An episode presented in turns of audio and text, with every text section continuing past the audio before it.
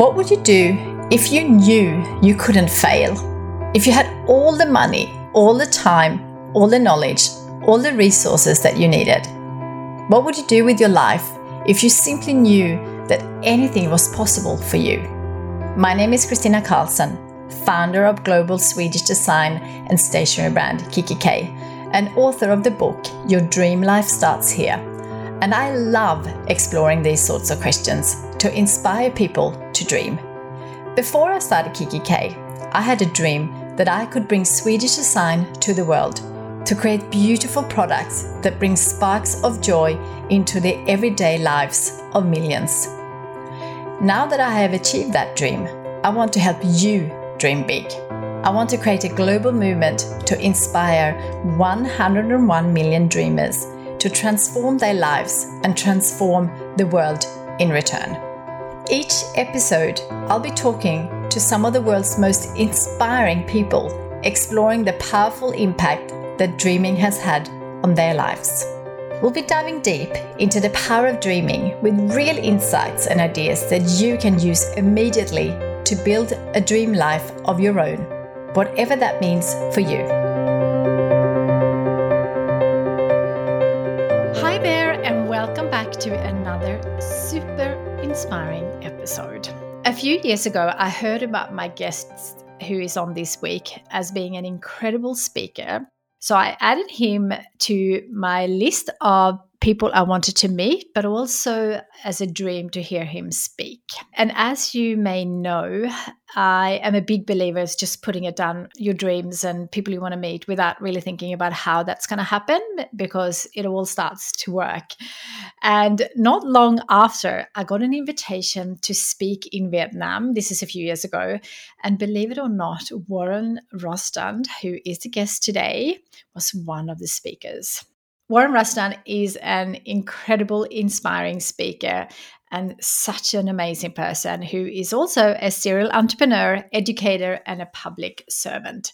Warren served as appointment secretary to President Gerald Ford, has been a chairman or CEO of 17 companies, and has served on the board of more than 20 others. Throughout his career, Warren has dedicated time to educating others and improving the human condition wherever he finds it. He was a previous chairman of the World Presidents Organization, so WPO, and is the Dean of Leadership for the Entrepreneurs Organization, EO, which I am a member of. He also played for the NBA and has built a purpose driven life. He is also the author of his new book, The Leader Within, which is one of the things we're going to discuss in today's episode. And we are going to talk about the basic principles of what he calls a life by design. That is, a life that through deliberate choice and hard work reflects the vision and aspiration of the person living it. These are the same principle that Warren used in his own life and has taught to many other people around the world. So, no matter where you begin, no matter your age or ability or circumstances, there is always the possibility for growth, for redemption, and for success. I cannot wait for you to hear this episode where we discuss so many inspiring ways on how we can live our dream life, including how to overcome the dream killer. We are also covering Warren's three principles of leadership, his five principles of personal greatness, Warren's 1 10 10 10 ritual. I love that. How you can create your personal vision statement, the four most important buckets in your life, and how greatness is a choice. And so much more. I cannot wait to share this super inspiring episode. It's probably one of my favorites. He is one of the most inspiring speakers I have ever seen. And my dream after seeing him is to become as good a speaker as he is. Got a few years, he's a little bit older than me, so I've got a few years to work that out. But I will stop talking here and let's start the episode.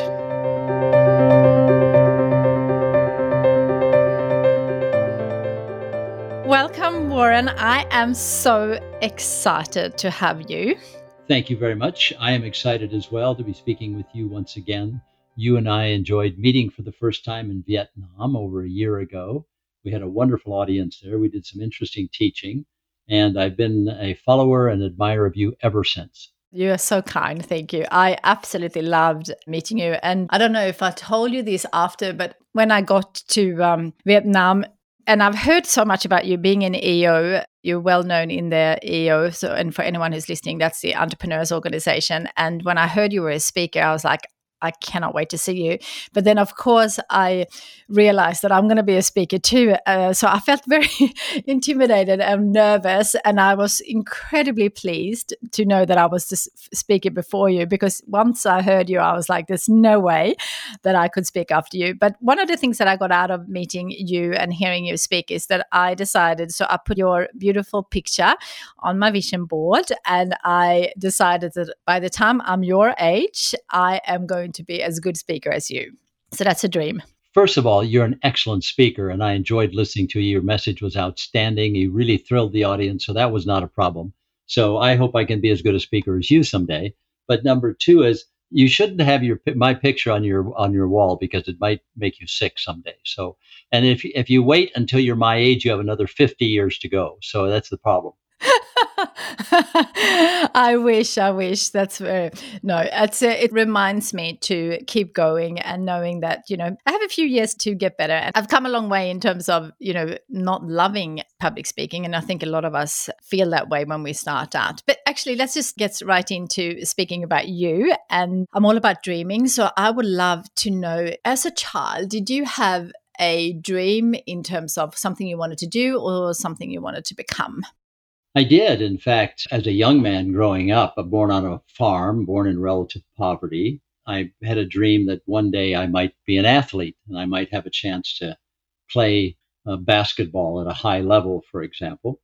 And uh, over my time, I continued with that as I grew and developed and began playing basketball. And then, as it turned out, I was uh, given a college scholarship to play basketball. And then beyond that, I had a chance to play professional basketball for a brief period of time. So yes, I believe in dreams and I believe in visioning and visualization. And I believe if we do that, we have a much higher possibility of achieving our goals and objectives than if we don't do that. So I think dreams are really critical and important for us. Yeah, I could not agree more. For anyone who might not know you yet, I would love to just for you to maybe talk about your journey so people get to know you a little bit better before we dive into your amazing book.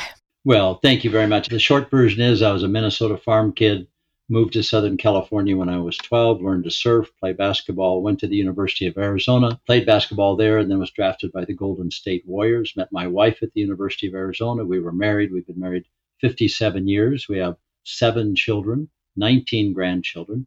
We're different than most American families. Our entire family lives on a small farm in the city of Tucson, Arizona, together. So when I leave my office, which is about a five minute drive to my home. I have uh, 19 grandchildren to play with, and our seven children are there. And so it's all fun. It's just great. They've all built homes there, which is terrific. I was a White House fellow through a nationally competitive process, ended up working for the Vice President of the United States and then the President of the United States. So I spent about four years in Washington, D.C., and uh, then went back to the private sector and I've been CEO of six companies ranging from relative uh, early stage startup to multi billion dollar companies and taken three of those companies public. We've had a lot of fun. Life is uh, challenging, but good. Love your story. And um, coming from poverty and from a farm, I grew up on a farm too, and ending up in the White House. How did you get your head around that? Because that would have been a complete mind shift. Well, it is. And I think probably, Christine, you and I have similar experiences in that as we have our dreams and as we reach for those dreams and want to fulfill those dreams, we find ourselves achieving new things and new heights and having new experiences along the way and each experience, I believe, builds on other experiences. And so it's an aggregation, if you will.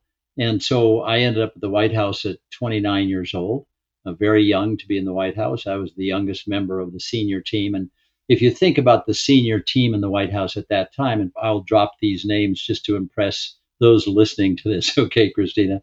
So if I were to give you some names, it was Dick Cheney, Don Rumsfeld, Brent Scowcroft, Jim Baker, Bob Gates, Henry Kissinger, Colin Powell. That was the senior team with me in the White House. So they had tremendous experience. They were brilliant men and they were great people. And I had a chance to to learn a great deal from them. And so each day when I went to work, I was I was just excited to go to work, to be going to the White House, to the presidency, to do my job every day. The adrenaline was flowing every single day. And there are no small issues that come to the President of the United States. Only big issues come to the President of the United States. So I got to see some of the biggest, most complex issues in the world and watch really brilliant men and women deal with them. And that was a great learning experience for me. And I think it shaped my thinking for everything that happened after the White House. And I, many of the relationships that were created in the White House helped me after the White House, including forming companies and developing companies and building companies and so forth. So I learned a great deal, and it was a phenomenal time of my life from age 29 to 33 to be there uh, was an exhilarating experience in every way. I bet, I bet.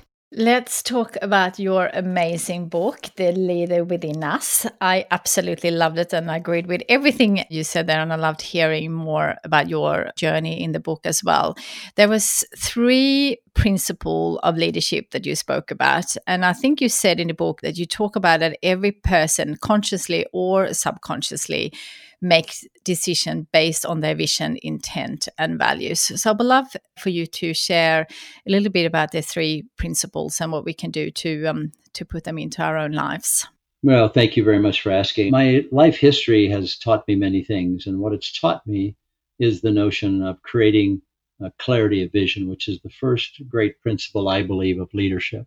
Every great leader that I've known has a clear understanding of where they're going they know the journey they're on. They can see the road ahead.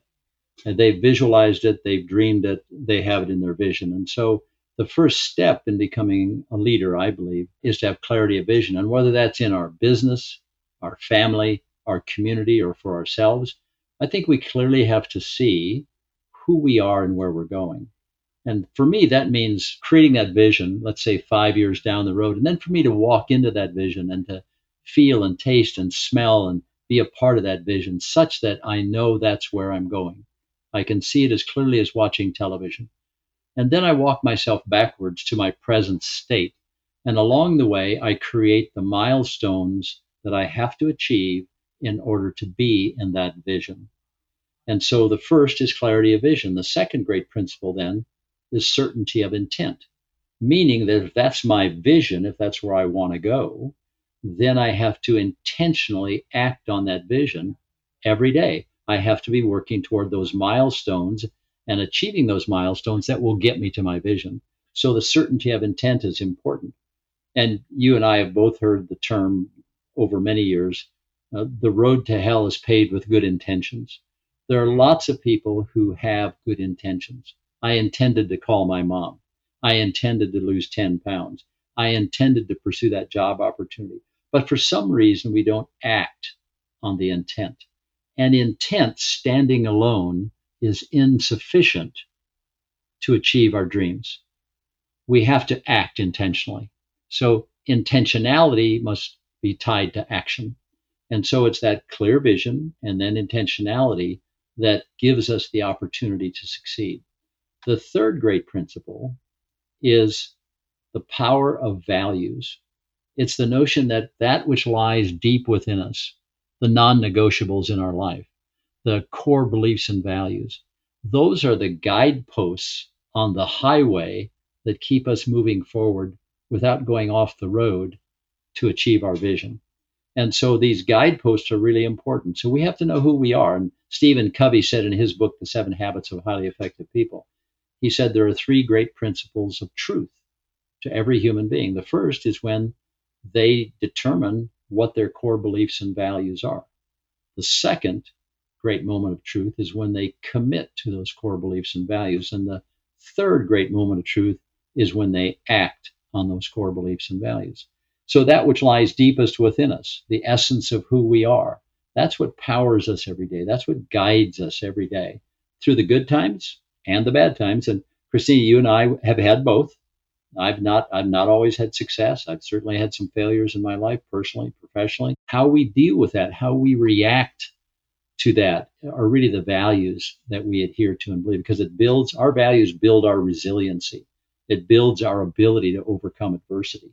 So those are the three great principles, foundational, philosophical, directional principles for leaders. Uh, we have to have a clear vision, we have to act with intent, and then we have to believe in those values that we have. And when we do that, the chances and opportunities for us to be successful in achieving our dreams is certainly in front of us. I love them all, and I actually love to talk. And I think in in the book you talk about overcoming the dream killer. So I love the certainty of intent, and I think a lot of us have that. I think the what a lot of people find difficult, me included, sometimes, is to act. So how do we overcome? you know the obstacles and the dream killer of of actually not taking action yeah it's a it's a great because all of us stumble on that one sometimes you know, I wish I could say I was perfect in that. I'm certainly not, but I work hard at it every day. Jim Collins, in his book Good to Great, said this Greatness is a choice, it's not circumstance, it's discipline and choice. So, this notion is for us to be great, we have to choose to be great. No one can hand us greatness. No one can say, Here, you're a great athlete, or you're a great writer, or you're a great actress, right? Those are things we have to earn through hard work and discipline. And it's the hard work and discipline that oftentimes causes us to fail because hard work is hard. It's not always easy. And so in the morning, all of us, let's say, would like to work out every morning, get a good physical exercise in the morning. But the alarm goes off or our cell phone goes off to wake us up. And it's easy to hit the snooze button and roll over and not work out. And you know, the thing that strikes me is that nobody cares if you do that. No one cares. The only person that hurts is you. And the world is not built and designed for people who feel, it's built and designed for people who do. The world is about doing, and we have to get up and do the workout. We have to eat properly.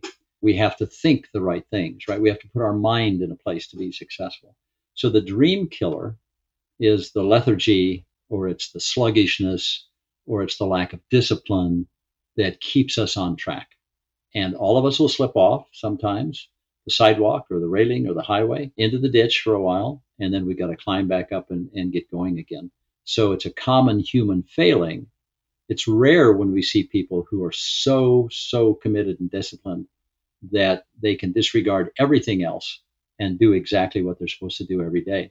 But that's the goal. That's the dream. That's where we want to be. Because when we do that, we'll have much better outcomes than if we don't. Yeah. Yeah, I couldn't agree more. And actually, my book, Your Dream Life, starts here as a digital course to support people who need a bit more help to um, achieve their dreams. And I've also, as part of that, created a habit challenge club because I find once we start just choosing one thing that we would like to add or remove depending on what habit it is. Once you get momentum everything starts flow. So um, i always combine those two to when you work on your dream life whatever that is and then adding a habit that supports that often that means exercise or meditation or something that just makes you feel personally really great to tackle all the hard stuff. So I could not agree more. And um, we're all humans and we sometimes miss it and then we'll just go back. And that's why having that kind of support has been really great for the group, me included. Oh, I think that's really important. Having a, a close, intimate, supporting mate, significant other, spouse, family members, close relationships, an accountability partner, those kinds of things make all the difference sometimes in our ability to get up and get going and achieve or not and I talk about it in the book, but something I've been practicing for about 40 years is I believe it's really important as to how we wake up in the morning, how we get ready for the day. And so I talk about what I call 10, 10, and 10. And it's quite simple. It's as soon as we realize we're awake, our eyes are open, let's sit on the edge of our bed for about a minute and let's ask ourselves the question why am I alive today? Why has my life been spared for today? Meaning, what is my purpose for the day? What what am I going to do today? What's my highest priority for the day? So once we decide what our purpose is for the day, we will become more productive than if we don't have a purpose. We know that from research, right? So people with purpose tend to be more productive than those without a purpose. So it's this notion of fixating on what we have to do over the course of the day that's important. We're not talking about a to-do list here we're talking about higher level priorities. And so, if you know, in the morning, I may have to be a great negotiator. I need to concentrate on that. In the afternoon, I may have to be a wonderful husband or father, uh, or I may need a project team. Concentrate on the higher level activities. Do that for one minute. Then go and spend 10 minutes in gratefulness. And I know you believe this as well. And you can do that through meditation, prayer, yoga. We can do it a lot of different ways. But this notice of, notion of being grateful, because we know a grateful heart is a happier heart, right? So we've learned that over the years. And then, so you spend 10 minutes in gratefulness and then spend 10 minutes reading something inspirational. And there are a lot of great books out there. Chicken Soup for the Souls. There's a book called Thank You, another one called Positive Quotes. I just finished reading The 100 Greatest Speeches of All Time. So it was Churchill and Mother Teresa and Nelson Mandela, and people like that. Read something that inspires you for 10 minutes. And then the last 10 minutes, uh, get out a journal. And I know you believe in journaling, and get that journal out and write those positive things that have come into your life that may have happened the day before, or the relationship that you have developed, a new friendship. Or maybe it's something about this podcast that we're talking about today. It's something that came up in the course of our discussion that really struck me, and I wanted to write it down, something you said that really impressed me. So, those are the kinds of things that I put in my journal. And I only write about positive things, I don't write about negative because I realize that when I'm dead, the person who reads these will be our children, grandchildren, and great grandchildren. And I want them to understand the world's a great place, a positive place. I may share my positive learnings from a negative experience, but I'm not going to share the negative experience itself. So every morning I put my mind in that place. And what I've found over the years is that a positive mindset makes the day a lot easier and a lot better. The world's a tough place, and putting our state of mind first is really a critical piece to our success. Yeah, I love your morning routines. I was going to ask that. It's fantastic. Thank you. I think I always ask my podcast guests about their morning routines, and I think that's one of the highlights of this podcast. So thank you so much, and I love it. Um, I do very similar. I don't have the 1 10 10 10, but I might relook at that actually. So thank you for sharing that. Let's move on to the five principle of personal greatness. I could not agree more with Jim Collins and you that greatness is a choice. So talk through us the five principles. You know, as I was reflecting, uh, first of all, I'd never planned on writing a book, so it wasn't one of my dreams or goals. And I happened to be giving a speech one time, and there were some editors and publishers in the audience, and they came up to me afterwards and said, "Well, we think your speech is worthy of writing a book." And and I said, well, thank you very much. But I, I just ignored them. I didn't think they were very serious. And, and they kept coming back to me every six months or so, which finally resulted in more serious discussions. And ultimately, I decided to write a book, and I had never contemplated that. So that was a, a surprising experience for me. It was a fun experience for me. And so as I've thought about my life and my interactions with other exceptional people, extraordinary people, I kept asking myself, what's the differentiator? Why are they more successful than someone else, given what appears to be about the same equipment, tools, talent, skills? But some just differentiate themselves.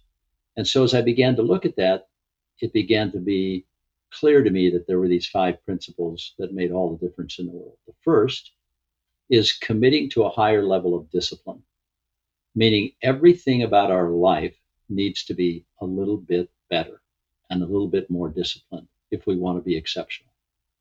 And the difference sometimes between extraordinary and mediocre is a very narrow line. It's just a little bit more.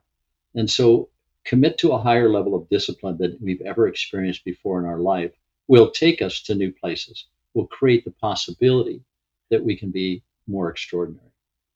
The second is live every day with purpose. We talked about that in the morning routine this notion of defining our purpose for every day.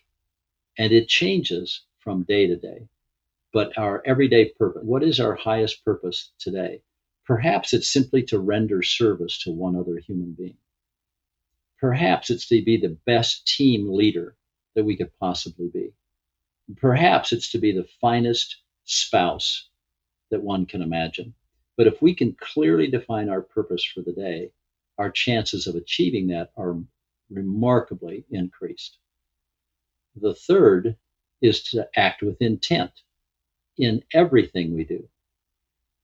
Intentionality, as we talked about earlier, is critical when it's tied to action. So act with intent. Don't in, unintentionally do things, right? Don't unintentionally go, go with the flow or just go along with the herd or the crowd, but rather make very, very specific, intentional acts that will again differentiate you from others who are doing similar things. The next is make conscious choices. We have about 40 million stimuli that come into our brain every day. And those are all the voices in the world, right, that are penetrating our brain. And what we have to do is make choices about what it is we're going to do. And so we want to make very conscious choices. We don't want to be unconscious about our life. What we want to do is make conscious choices in all the things that we do. So from that 40 million stimuli, we distill down from all those voices a handful of choices that we will actually do. And we need to make certain that those are given good thought and good preparation and that we execute on those. So making good choices is really important. The last is engaging in a cause that's greater than oneself.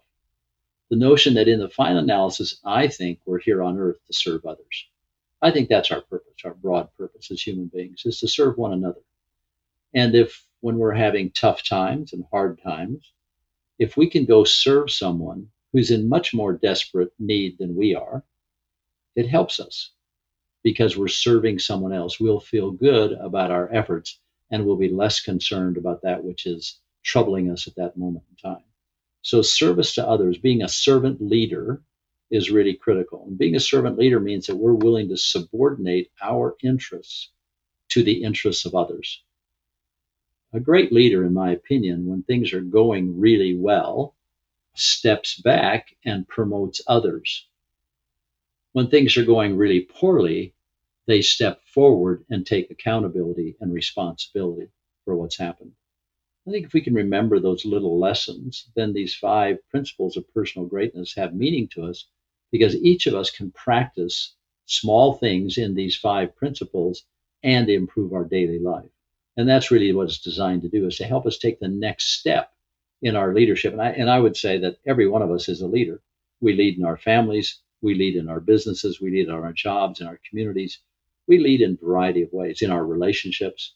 And I think we need to know the nature of that relationship, why we're doing it, the principles that govern it. Yeah, I could not agree more. I love them all. And I love when you talk about choices because I think so many of us are so influenced by others and we spend way too much time in my opinion you know looking at social media and reading the newspapers and the news that is often quite negative and can really um, make us addicted to it and also perhaps not choose to focus on our own lives versus looking at other people's lives. So I believe that you learned a lot about time management at the White House and prioritizing for the president. But I'd love for you to share some of your rules to be more effective with time management. Yeah, well, thank you. I think the important thing to recognize that if we don't manage our time, somebody else will manage. And if we're not working on our agenda, then we're working on other people's agenda. And so we have to really decide how we're going to use our time. And what I found out in the White House and working for the President of the United States was that every minute counts. He's arguably the most important person in the world. And hopefully it'll be a she soon. But it will. it's not a hope. Time, it will. I hope. I'm, I'm very encouraged that there are some good candidates lurking and ready to spring. And I think it'll be great for this country. So, this notion, I think, is that we have the opportunity to do those things that we want to do in preparation for them. And, and we do them only if we exercise time well. When I was first at the White House, I was responsible for creating the president's schedule and his time and all that sort of thing. And what I noticed was that we were always responding to invitations for his time from outside sources, from kings and queens and prime ministers and senators and congressmen and old friends and new friends and a host of people. They all wanted a piece of his time. And so I found ourselves, our team, just saying no most of the time, that what we had to do was say no. So I went to him one day and I said, You know, Mr. President, this isn't working very well. What about the possibility that we bring the senior team together and why don't you lead a discussion about what you want to achieve in your presidency, what your priorities are, what your vision is, clarity of vision for your presidency? And then why don't we take that and then instead of reacting to what other people want, let's create proactively what you want. And let's drive those priority issues, those visionary issues that you want to change about this country. So he accepted that advice and he did so, brought the team together, decided what those priorities were. And from that moment on, we used his time to drive through his agenda exactly what he wanted to achieve. And I think sometimes we get caught up in trying to please people and trying to make other people happy, as we probably should. But in doing so, we keep giving our time away. And as you and I talked in Vietnam, we're given 86,400 seconds a day to live. A third of that time is spent sleeping. So, what do we do with the other two thirds of the time? If we waste five to 10,000 seconds a day, doesn't seem like a lot, but if we waste that much time, we're in a situation where we're going to waste three to five to 10% of the total waking time that we have. That's a lot. Could we be more efficient with that? If you live to be my age, you got about 700,000 hours to live, 28,000 days. So I'd ask your listeners who are hearing this to do a quick math calculation to see where they are in their life. If the average person who's listening to this is 40 years old, they've already lived more than half their life. So the question is, how are they going to change the utilization of time, those 86,400 seconds, so that they get more out of each day? Being more efficient, more effective, more precise becomes really important. And one of the things I've found about time is that people who are really successful know it and understand it and use it appropriately. And people who don't really understand time, who are frivolous with time, don't do nearly as well. The people I associated with in politics, generals, celebrities, athletes, lots and lots of people, CEOs, the people who are doing exceptionally well are those people who learn to manage their time really, really well. And I think it's a it's a really critical piece. So the most important rule is that if you don't manage your own time, somebody else will manage it for you. So and then I talk often about the 10 rules of time management. That's part of the book as well. That if you exercise those 10 rules of time, time management, a person will have a much greater chance to achieve the things they want to achieve in their lifetime.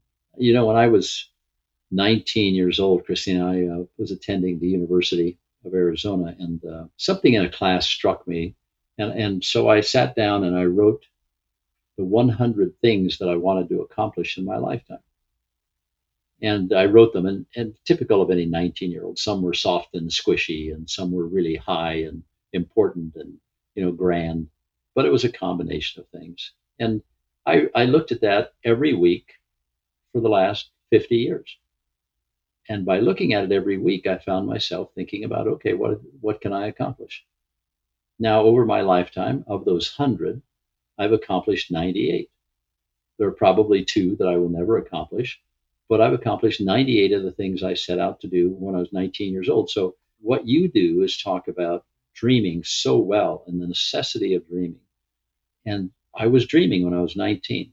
I was dreaming that I could accomplish these 100. And then by acting on them intentionally, I was able to actually accomplish 98 of the 100. And I think that's helpful for us to appreciate and understand that we can design our lives and we can live our lives exactly as we want to. That's not to say we won't have adversity, challenges, ups and downs. We all do. But the reality is that we can pretty much achieve what we want to achieve in our lifetime. Yeah, I love that. And I couldn't agree more. I do an exercise 101 dreams all the time and uh, that's my purpose now is to inspire actually 101 million people to write down three dreams and go and chase them because I meet way too many people who are a bit lost like I was and uh, dreaming really changed my life as it did to you I also love um, that you are looking at where you are in life and how much time you have left. So my dream is to live to 120. So we got lots of time if we're lucky to live that. And uh, some people say that they find that really quite depressing, but I actually find that it just gets me take action. It just gets me back into what's important in life. So I love that you share that as well. I also love what you talk in your book about your four buckets. I love for you to explain what that means for our listeners. Well, thank you. Yeah, as I thought about life, I think that there are sort of four buckets in our life, and almost everything we do fits into one of those four buckets. Now, the first bucket for me is always family. The second is business. The third is community. And the fourth is self. And as I looked at my life, I thought, gee, just almost everything I do, almost without exception, would fit in one of those four buckets. And so what I do is I structure my life around those four buckets and I set my priorities in each bucket. And so I establish my highest priorities, three of them in each bucket. My highest priority for family, my second highest for family, my third highest for family. Do the same thing in business, community, and self. And now I have 12 priorities to look at and to think about. And then under each priority, I list the milestones that I have to achieve and the date by which I have to achieve them in order to achieve that milestone. And what I've found is that that gives me a lot of structure to my life and a lot of things to do. And it also means that every day of my life, I'm working on one or more of those priorities based on those milestones that are time sensitive. And so I'm always working toward the accomplishment based on days or months by which I have to get them done, a date against which I have to operate. And and it just it's so easy to chart my progress. And it's so easy to see how I can accomplish my priorities. But too often we have a dream, but we don't put structure around the dream.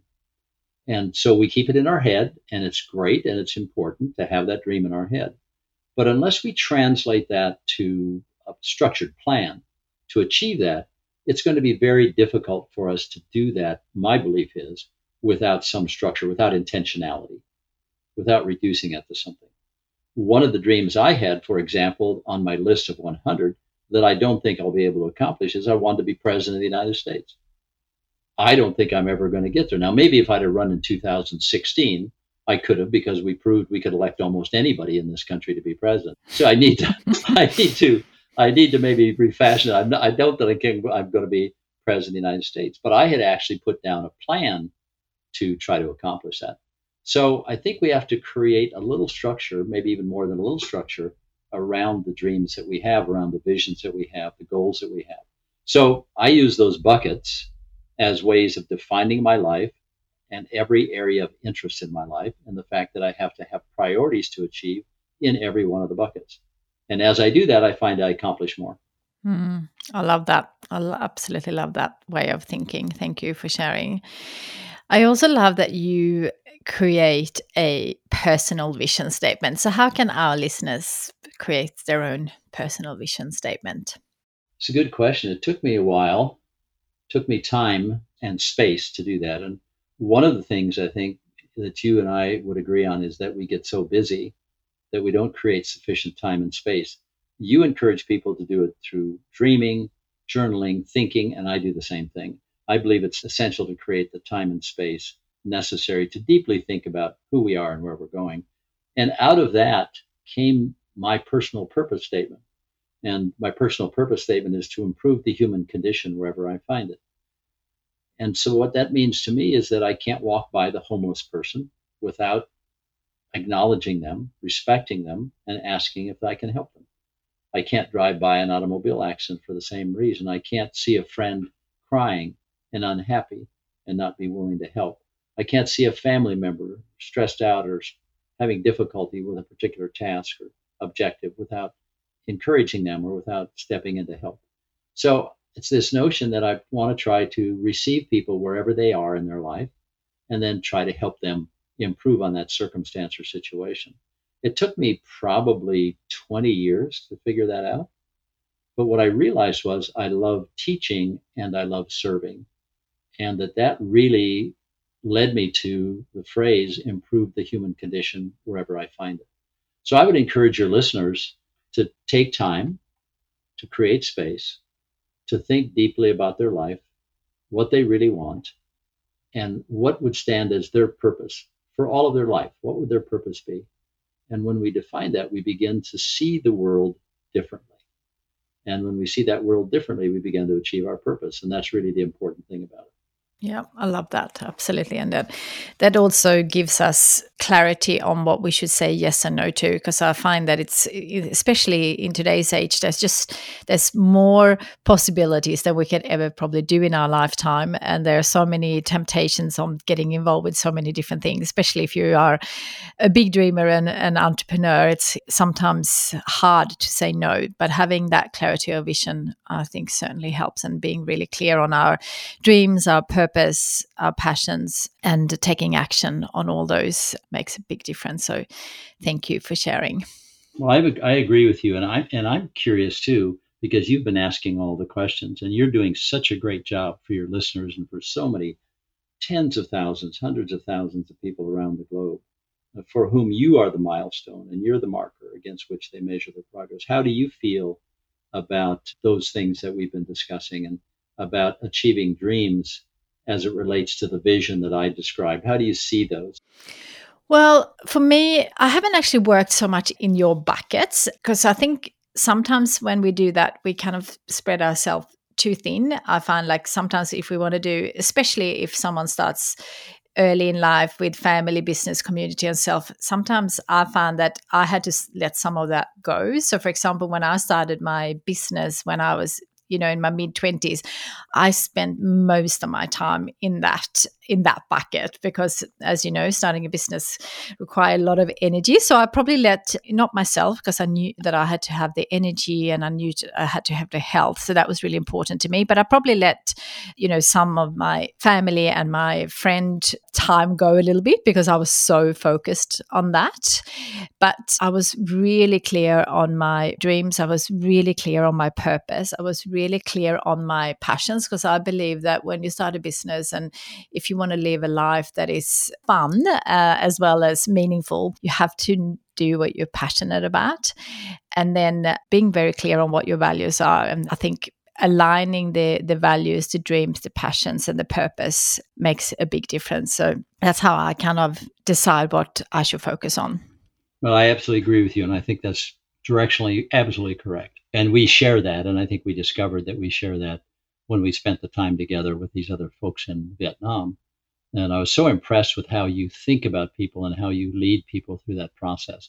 I think it's very, very good. And I just want to commend you on that and for the good work that you're doing. You just do tremendous work. I've been a great fan of yours and a follower of yours for, ever since I met you. So it's fantastic. Thank you. We certainly had a lot of fun. I thought you were a bit crazy, and I love, I love how you, you know, are doing so many great things in the world and then you're a little bit crazy as well and so much fun and so many laughs with you that was amazing i was so impressed with all the things that you delivered in your speeches and also in your book and then you are so much fun I was so impressed by the energy that you have. I could not believe how you in Vietnam. I was the one who went to bed early. you were the one who were up all night. And how do you keep so young and how do you keep that energy? It really took me by surprise. Well, thank you. First of all, I, be- I believe life is a state of mind, right? I believe we can achieve what we believe we can achieve. I believe we can have energy, even if we're tired. I believe we can have energy because we decide to be energetic. I don't think we have to give in. I think it's not the body that quits, it's the mind that quits before the body. The mind tells the body, well, I'm tired. I'm feeling tired. And so then we, we give up, right? We quit. I think that we have infinite energy. I think it's extraordinary how much capacity we have. And that my goal is always to, to go to bed exhausted, right? Is to use as much energy as I can every day. I do that several ways. One is the morning routine. One is uh, right after I get done with the morning routine, I work out every morning. I, I do about an hour of cardio. I do 30 minutes of weight training. And so I'm, you know, restoring muscle strength and vitality, bone density, those kinds of things. I eat well, generally speaking. I have a sugar issue on occasion that I have to be careful about, but I eat well. And then we have young people all around us the grandchildren, the children, they're all around us every day. They're full of activity and energy. And I have to keep pace with them. My job is to keep up. And the other thing is, uh, maybe you can uh, relate to this as well, but I've always been a believer in saying yes to life. That when opportunities present themselves, let's just say yes. And let's keep ourselves in a position that allows us to say yes. For example, if one of our grandchildren came to me tomorrow and said, Dad, on Friday, we're having a fundraiser. We're doing a 5K. I'd like you to I'd like you to run with me. I'd say yes. I'm not going to say, oh, you know, I need six months to get in shape. I've got to lose 20 pounds because I am ready to do that. I'm ready to say yes to life. And part of that is being physically fit, eating decently, thinking properly. I think all of that prepares us to have energy and vitality and to be able to attack life. And you mentioned a few minutes ago the 125 years of life. Let me suggest to you that there's a Chinese model that I like a lot. And the Chinese model is based on 100 years. The first 25 years, we're born and we grow. The second 25 years, we're educated. The third 25 years, we produce. And the fourth 25 years, we give back. So, based on that model, my wife and I are at a place where we're looking at the fourth 25 years. And so we decided that, you know, we need to refine our plan. We didn't expect to live this long. So we better refine our plan for the next 25 years. So in September, right in the middle of COVID, we decided to go for a drive. And we drove, drove for 5,000 miles, 14 days through the Rocky Mountains of the United States enjoying the beauty of it all, staying in very small towns. We were never on a freeway or an expressway, just back roads. And when we came back, we had a plan for the next 25 years of our life. We spent for two weeks just designing the next 25 years of our life, full of dreams, full of aspirations, clarity of vision, certainty of intent, and driving it with our values. And we find that to be very healthy and it keeps us energized rather than saying, oh man, I'm tired you know, look how old I am. I'm tired. Find a rocking chair. Let's sit and watch TV. Rather than that, we're attacking life every single day. And we find that gives us energy as well. Mm, love that. Thank you for sharing that. That's amazing. So inspiring. So I love the last bit in your book, Rise to the Challenge. And I love the quote that you had in the book If you hear it, you will forget it. If you read it, you will remember it. But if you do it, you will understand it. And I could not agree more, but I'd love to hear your thoughts on that. Well, it's, it's from the Manchu tribe in China. It's something I saw many years ago that uh, perfectly expresses it you and I do a lot of speaking, we do a lot of presentations, and we'll look at the audience as we're speaking, and there'll be those people who are just sitting there absorbing or not what we're saying. There will be those who'll be taking notes. And then there will be those who, after we get done speaking, will actually alter their behavior to do what it is we're recommend doing. And when they do it, they will understand what we're saying. For those who are just listening, they'll forget about 70% of what we say within 48 hours. To those who are taking notes, they can at least go back and read those notes and then take action on those notes. But for those who then go do, there's a different level of understanding about what we're talking about because they will actually experience what it is we've experienced and why we're talking about it. And I think there's a big difference between those three groups. And I think that fairly represents society. I would put in the first group of those who hear and then forget what we've said, I'd probably say that's 60 or 70% of most people. For those who take notes, that's probably another 20 or 25 or even 30% of people. But for those who do, that's probably 10% or less of people who really decide, I love that idea. I am now going to take action. And by taking action, I understand what was said. And I think that's a very important differentiation. I could not agree more. And, uh, and I think that's why I put my book into a digital course because when you read it and you might highlight it, but it's so easy to forget about it and life comes in between and you think you get to it. But when you actually enroll in a course, and that's why I do so many courses, is because first you take action in a different way. And especially if you are supported by the person who is driving it and you're also surrounded by other like minded people and having that community i think is so important and also what you said before in terms of saying yes to life when i started the, the business in the early days and you know i had a lot to learn because i never had any experience and most of us who start a business uh, don't know what we don't know. I just said yes to a lot of things, and I just decided I'm just gonna take a big bite and chew like hell, and that's uh, how I kind of run the first, which you know you can do in the early days because you're so passionate about it and you have all the energy, and then eventually it's good to start saying no to things. But that's how I kind of um, said yes to life and still do in many ways. Well, you're a great example and a great model for so many people, and your positive attitude is just infectious, and it's so good.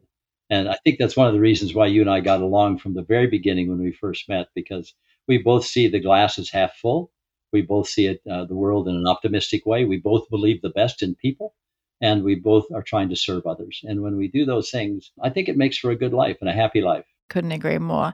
So, for anyone who's listening and are thinking about creating their dream life, and anyone young out there to really start thinking about living their dream life, what would you say to them just getting started? You know, it's actually a question I get quite a lot. I think uh, the first is to have those dreams and pay attention to those dreams and make those dreams a reality. One has to decide that they have clarity around that and that they're willing to act on those dreams. That there are many examples of people who have become presidents and prime ministers and, and who have been actresses and actors and athletes and other categories, right? Who simply had dreams about becoming that and then they lived to fulfill those dreams. Don't be afraid of your dreams. Go march to those dreams, attack those dreams, go live those dreams. We're all capable of doing that. And if you want to, to see some inspirational stories in the next week, watch the Paralympics and watch the stories of people who have started life differently than we have. And I like to think of all of those people as specially able. They simply are able differently than you and I are. And yet they're achieving their dreams of being in the Olympic Games. They're achieving their dreams of being authors and pianists and, and writers and all kinds of interesting dreams that they've had, that they've determined that they will live. You and I can live our dreams. We have that capacity to do so. So love your dreams, embrace your dreams, chase your dreams, give everything your best effort, and uh, we'll achieve so much more by walking toward those dreams as opposed to being frightened by them and walking away from them. Love that. Thank you so much. Before we finish, um, I always ask people about their morning routine, which you already explain to us. But I love to know if you have a favorite book or a book that you could recommend to our audience that have made a difference in your life, apart from your own, obviously. There are so many books that are so good. On leadership, there's a book that was written by James MacGregor Burns, and the title of the book is Leadership. And so, if a person wants to really understand leadership, it's considered by most to be the seminal work ever written about on leadership. And so, James MacGregor Burns' Leadership. There's a little book that I read from almost every day. It's called The Manual for Living. It was written by Epictetus, who was one of the Stoics in the time of Aristotle. And he wrote 88 pages of philosophy about how to think about life and how to how to take the most out of life by how we think. And it's a wonderful, wonderful book, and I use it every day. The Manual for Living. I read one excerpt from it every day. And I think that might be helpful to people as well because it puts life in perspective. And I think sometimes in the rush and struggle and fighting to get ahead or doing whatever doing, we lose perspective. And life is a large continuum. And if we think about one human life in the history of the earth, our lives at 75 or 80 years old is just a nanosecond in time. It's just as quick as a snap of a finger. It's a nanosecond. And I think what we want to do is to understand and keep a perspective about the continuum of life and our role in it and why we're here and what we want to achieve in the short time we're here. And when we do that, I think it keeps that uh, keeps our mind in a particular place. And I think that's healthy for us. Mm. Adding those books to the show notes, and obviously your book, of course, for anyone who wants to read book, highly recommend it. I want to um, finish off this super inspiring conversation, knowing what you know now. What advice would you give to yourself, say, when you were in your late teens? Oh, I think probably to increase my kindness, to be more empathetic, to reach out to people more, to be more understanding. Um, those are things I've learned with age and experience. And had I known them when I was 18, I could have become a, a better person faster. I think I'm an okay person. I have a lot of work yet to do, but I could have had those tools at a younger age. I could have helped more people along the way. And I'm glad that I learned them along the way because we've been able to help some people. But had I known them earlier, I could have done much more. And so my goal is to help as many people as possible in my lifetime. And those would have been great tools to understand or great words to understand better at a much younger age. Mm, thank you so much. I didn't know you when you were 18, but um, knowing you now, I think you are the most kind person and the most sharing person. And when I saw you speak, I was completely blown away, which inspired me to become like you. So thank you for being such a role model and with your dream to help other people. You're certainly doing that by coming on this podcast because I have thousands of people around the world listening to this, and I have no doubt that there will be some inspiration, but not just inspiration, but also probably 10%, as you said, will take action on it. And I really hope that for anyone listening, will do that. Thank you so much for first taking your time. I know that you are a very popular person to be on podcasts, etc. So I really appreciate that you taking time for me and our listeners, but also for all the things that you're doing. I was so inspired and I cannot wait to have the issues in the world sorted so we can start traveling again because I'm very excited to be visiting your farm and meet your family and be inspired more. So thank you. Well, our family is looking forward to meeting you, and I hope your family will come as well because I've told them all about you and what you do, and many of them have listened to you, and others have bought journals and other things, books of yours, and they're so impressed. And I want to tell you, Kristina Karlsson, that you're doing a great work. And what you're doing is so important and it's mm. so necessary and I support you. I love you. I appreciate you. I can't wait to see you again and give you a great old friendship hug, which will be a lot of fun. And I can't wait to be on the same venue with you again where we can speak and learn from each other. But importantly, the work you're doing, just know how important it is and how much I admire you for it. Thank you. That was so sweet of you. Thank you. Same, same. And I look forward to um, bringing my family over and have a few laughs for sure again. And I can't wait to be on the same stage. I'll be more nervous knowing what I know now, but I'm looking forward to it. All right. Thank you so much. Thank you. Oh my, how many amazing takeaways were there in this episode. I just love this chat and I will re listen to this over and over to make sure I got it all. There was so much wisdom and takeaways to implement in my own life. I hope you feel the same. I will link to Warren's book and all the other books he is mentioning in this episode. If you are listening to this when this is just released, which is August 2021, and you are inspired after this and want to start taking some action, I would love you to join my Monday Lives for this month. It starts on the 9th of August 2021. And this came about after just finishing another round of my six weekly Monday Night Lives, which comes part of my digital course, Your Dream Life Starts Here. And I have been reflecting on how just amazing, inspiring, and empowering these sessions have been for everyone, me included. So, for anyone who hasn't experienced them, it's an interactive session on a video call, which includes me sharing some tips, but also the lovely humans on the call sharing their wins, their challenges, their learnings, and tips. It's always incredibly inspiring and empowering and sets up all up for a very inspiring and productive week. I get so much feedback from participants who are asking me to continue these lives after the course. So, this is something I haven't offered before. So, this is what I'm going to do for the month of August. This is for anyone who's going through challenging times. And during this time of recording, there are a lot of lockdowns where I am in the world, and I know a lot of people are suffering. So, this is perfect for you to get some momentum each Monday. It's also for anyone who's stuck and want to ask some questions or want some inspiration to move forward for the week. It's for anyone who wants to be around like minded, inspiring people. That is so important to get momentum on your dream life. It's for anyone who've done my course but fallen off a bit and want to get back on track. This happens to all of us, but you do not have had to do my course to be part of this it's for anyone who wants to be part of a virtual book club. So for the month of August, we are going to read a book and we're all going to share what we're learning and implement from that book. It's for anyone who feel unmotivated and want to be inspired to start taking action and wants to start each week being inspired to make the most of the week ahead. And it's also for anyone who wants to be supported, inspired, and have some fun. I decided that I'm going to make August my best month this year, regardless of the challenges around me. So I'm going to be there to inspire you to consider the same. And this is how it will work. Every Monday night, it starts on the 9th of August 2021. We'll jump on a video call together. You don't have to be on camera. You can be completely silent if you want and just get the inspiration.